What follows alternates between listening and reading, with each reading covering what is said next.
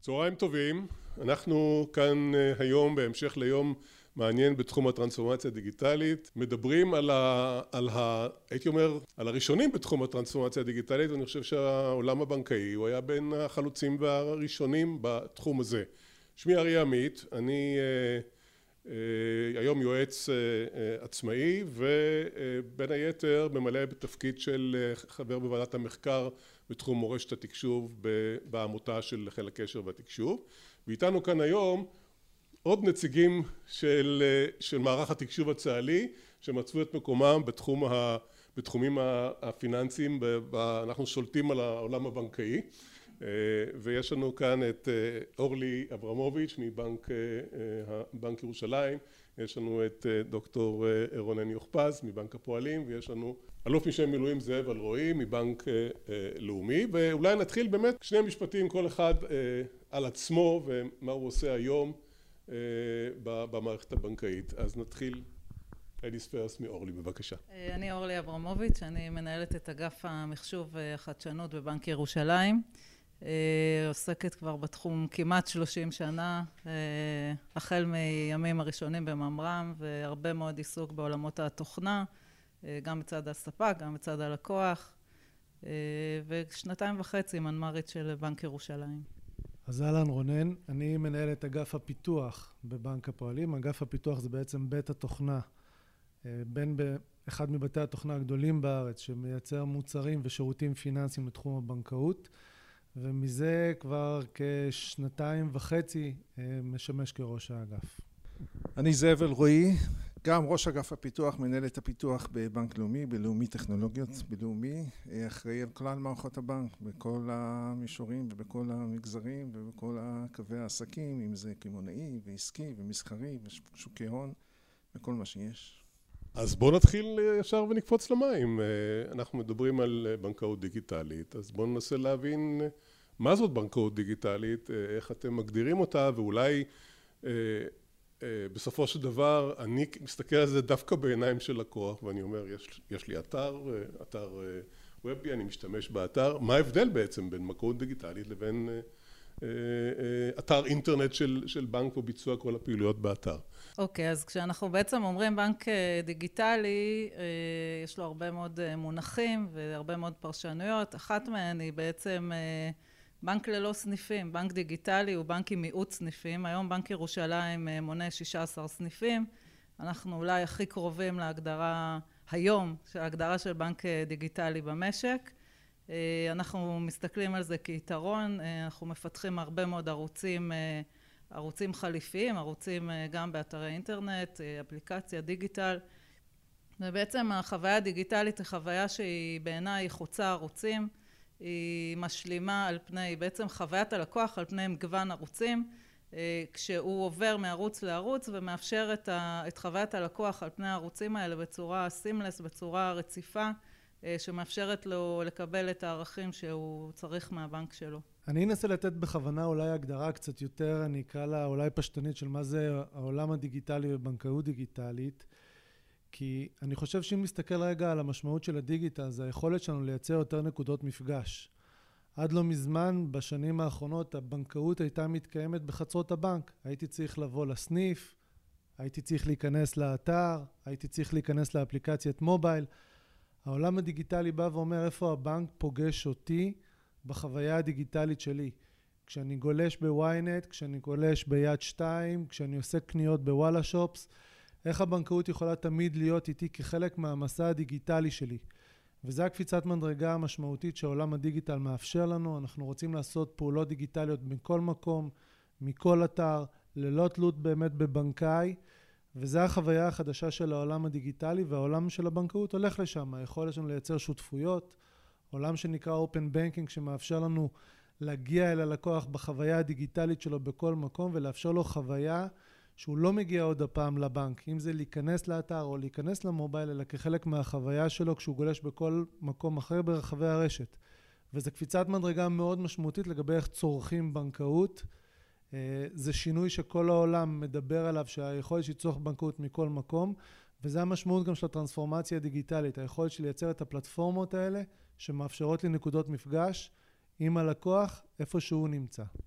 אז שאלת מה זה בנק דיגיטלי, אז בנק דיגיטלי זה פפר, פפר הוא בנק דיגיטלי, הבנק הדיגיטלי אה, הראשון בישראל, היחיד כרגע בישראל, זה בנק שכל כולו, כל כולו זה אפליקציה, זאת אומרת אה, הלקוח של הבנק מתחיל בכלל בזה שהוא עושה onboarding, הוא אה, בעצם הופך ללקוח חדש, הכל מהאפליקציה, הוא עושה את זה מאיפה שהוא רוצה, הוא עושה את זה מהבית, בסלון, עם פיג'מה, באמצע טרק איפשהו, הוא עושה את זה בכל שעה ביממה וכל מה שהוא עושה, כל הבנקאות שלו, הכל דרך האפליקציה.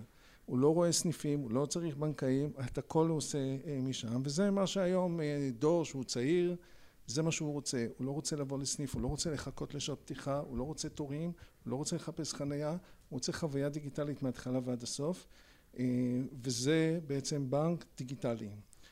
מצד שני, באמת, הבנקאות הופכת להיות דיגיטלית, וזה כבר חבריי פה הסבירו, כי הבנקאות המסורתית לאט לאט הופכת ונהיית יותר ויותר דיגיטלית בזה שהיא מאפשרת פעולות לעשות בדיגיטל. זה מה שהלקוחות רוצים הלקוחות בעצמם אומרים בסדר בנק סניפים אבל אני רוצה לעשות הכל בקלות מהבית בצורה שזמינה לי שנוחה לי שהתרגלתי כי אני כבר טכנולוגי והעולם טכנולוגי ואין לי זמן ואני רוצה כמה שיותר דברים.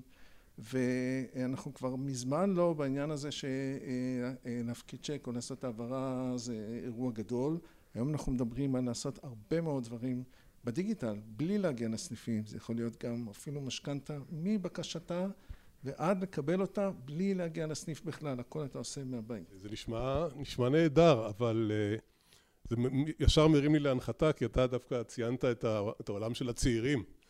אז מה עם מה עם הדור שלי? אני עוד איכשהו מסתדר כי איכשהו גדלתי אני פריק טכנולוגי אבל מה עם האוכלוסייה הבוגרת יותר, איך היא מסתדרת עם הדברים האלה? המשמעות היא לאפשר חוויה פשוטה ונגישה לכל אחד, לאו דווקא לדור מסוים, אלא לכל סוג של קהל לקוחות, בין אם זה לקוחות הבנק או לא לקוחות הבנק. אני רוצה לתת דוגמה, אפליקציית התשלומים שלנו, דוגמה ביט. אתה לא צריך להיות לקוח של בנק הפועלים כדי להשתמש בביט, והחוויה שבה פשוטה ואינטואיטיבית.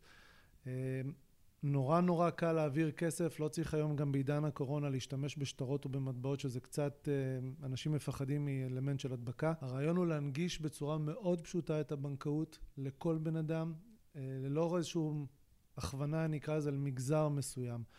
ולשם אנחנו הולכים בכל החוויות שאנחנו מייצרים בעולם הבנקאות. כלומר, אחת המשמעויות הגדולות של הטרנספורמציה זה היכולת שלנו לנצל את הטכנולוגיה כדי לייצר חוויה פשוטה ואינטואיטיבית, אורלי דיברה על זה ואני מאוד מאוד מסכים, חוויית המשתמש צריכה להיות פשוטה. אני אמור לדעת לצרוך בנקאות בצורה אינטואיטיבית, פשוטה מכל מקום, בין אם אני לקוח הבנק או בין אם אני לא לקוח הבנק, כמו שאני יכול היום לגשת לכל בנקט ולמשוך כסף בין אם אני לקוח של אותו בנק או לא. ולשם הבנקאות הולכת לחוויה הרבה יותר פשוטה, הרבה יותר אינטואיטיבית, וכמו שבאמת גם זאב אמר, ללא תלות במגע אדם, אנחנו לא צריכים בנקאי בשביל לעשות את כל הפעולות האלה. עוד מישהו רוצה להתייחס? אחד הדברים שלמדנו בקורונה זה שמבוגרים כשאין להם ברירה הם מצליחים. זאת אומרת הם מקבלים קצת עזרה, נעזרים, מבקשים עזרה ובסוף הם מצליחים. הם נכנסים, זה איזה מישהו עם פחד כזה שמתגברים עליו והם יודעים בסופו של דבר לעשות את הדברים. אנחנו ראינו עלייה של שימוש של מבוגרים שהשתמשו בדיגיטל. זאת אומרת שאפשר ואפשר להנגיש את זה גם למבוגרים יותר אנחנו רואים את זה כל הזמן. מה הניסיון שלך אומר? דווקא אני לוקחת וממשיכה את הקו של הקורונה כי בעצם הייתה פה איזושהי שבירת פרדיגמה הרבה מאוד אנשים שחשבו שהם חייבים ללכת לסופר התחילו לקנות בשופרסל או ברשתות אחרות ובדיוק אותו דבר ככה אנשים צורכים את השירותים הדיגיטליים שלהם בבנק או בכל מקום אחר הכל הכל רץ לשם. זאת אומרת אני חושבת שאנחנו זה חייב אנחנו חייבים להיות שם. אנחנו רואים גם אנשים צעירים גם אנשים מבוגרים פשוט שוברים את הפרדיגמות האלה והם מצטרפים לשירותים דיגיטליים. אני רואה מסביבי המון אנשים מבוגרים שעושים את זה וזה זה כיף גדול. באמת כשהאפליקציות טובות בסוף זה שובר כל גיל אז באמת המבחן בתקופה האחרונה אי אפשר להתעלם ממנו, תקופת הקורונה היא הייתה מה שנקרא הזדמנות גם לקפיצה בשימושים של העולם הדיגיטלי בבנקאות אז בואו תספרו לי קצת על הלקחים שלכם מהתקופה הזו של הקורונה, מה, מה, מה עברנו?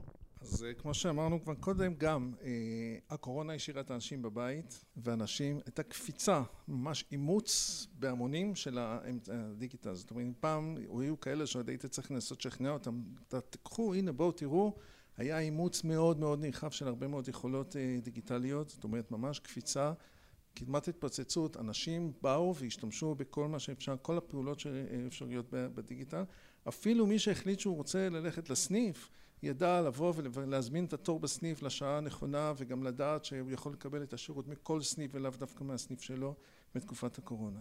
אז זה דבר אחד. הדבר השני הוא שהאילוצים של הקורונה ובכלל מה שקרה פה במשק דרש מאיתנו גם לתת יכולות דיגיטליות תוך כדי נקרא לזה תקופת הסגר ותקופת הקושי הכלכלי שרק התחיל. למשל להקים מהר מאוד יכולת לאנשים לבקש הפסקה של הקפאה של תשלומי המשכנתא שלהם. ממש תוך ימים ידענו להקים להם ולהנגיש להם טופס דיגיטלי שהם יוכלו למלא לתת את האנטר וזה רץ במהירות. זאת אומרת הבקשות טופלו היו היו המון בקשות והם טופלו מהר. ועוד הרבה יוזמות שקשורות לעידן הזה של הצרכים של לקוחות בתקופה של הקורונה. אני חושבת שבבנק ירושלים התמודדנו מאוד יפה עם המשבר הזה ואני רואה בו שני צירים. ציר אחד זה באמת הדיגיטל, שהדיגיטל מכריח אותנו לתת ללקוחות שלנו שירותים דיגיטליים ולהנגיש עבורם את השירותים, אבל מהצד השני גם הסיפור של עבודה מהבית, לתת לעובדים שלנו שירותי דיגיטליים, שירותים דיגיטליים, להתחבר לתוך מערכות הבנק ולהיות מסוגלים לייצר רצף של המשכיות עסקית. אנחנו נערכנו למשבר הזה מספר שבועות לפני שהוא פרץ ובעצם העברנו את כל העובדים שהיו חיוניים לעבודה מהבית. ובעצם על הדרך גילינו הרבה מאוד חורים דיגיטליים שהיינו צריכים בעצם לסגור אותם, היינו צריכים, ראינו פתאום תהליכים כלשהם ידניים שהיה צריך למצוא להם פתרונות אחרים, זה הציף המון המון המון דברים שהיה צריך לטפל בהם ואני חושבת שאנחנו יוצאים מאוד מחוזקים מהמשבר הזה, גם בהיבט של מה שאנחנו נותנים ללקוחות שלנו וגם בהיבט של העובדים שלנו. בהיבט של באמת הקפאת תשלומי משכנתא והלוואות, אז אני השתמשנו ברובוטים בעצם לעשות את הפעילות הבנקאית חלף בנקאיים וזה גם מראה שהדיגיטל הוא לא, הוא לא רק חלון הראווה, הוא לא ה-tip of the ice, אלא בפנים לעומק צריכות להיות שכבות לגמרי, ה-back office, שכבות סדורות של תהליכים סדורים שמאפשרים את כל ההמשך פנימה של התהליכים ולא רק את חלון הראווה. מה מוסיף בנק הפועלים? אז אני באמת לא רוצה להרחיב מעבר כי אנחנו חווינו באמת את אותה חוויה שידידיי המלומדים הזכירו, אני חושב שזה מחדד עוד משהו בעולם של הבנקאות וזה באמת את שירותי המומחה של הבנק כי בסוף לכולם יש את אותו, אני אקרא לזה את אותו קאצ'ופ, יש את אותם שירותים השינוי בא לידי ביטוי בשירותי ייעוץ המומחים ואני חושב שזה אחד הלקחים המאוד יפים של הקורונה שראינו באמת הסטה מאוד משמעותית של המון פעולות שאני אקרא להם רגע פעולות יומיומיות לערוצי הדיגיטל וראינו חיזוק מאוד משמעותי בפעילות הייעוץ, בפעילות המומחה שקיבלה משנה תוקף. אנחנו מבינים את המקומות שהבנקאות הולכת אליהם, כל משהו, אני אקרא לו רגע common, מקבל מענה בדיגיטל וכל מה שיש לו added value, ערך מוסף על ידי גורם אנושי, מקבל בעצם תעודה יותר חזקה. זה נורא מעניין לראות איך, איך זה ימשיך מפה והלאה. כי ברור שהטרנדים שאנחנו רואים עכשיו יימשכו. גם אם אין קורונה מחר בבוקר, אנשים ייזהרו קצת יותר ממקומות עם הרבה קהל, ייזהרו מלהגיע לסניפים וינסו לצרוך רק את אותם שירותי מומחה מיוחדים שאין בשום מקום דרך אחרת לצרוך אותם.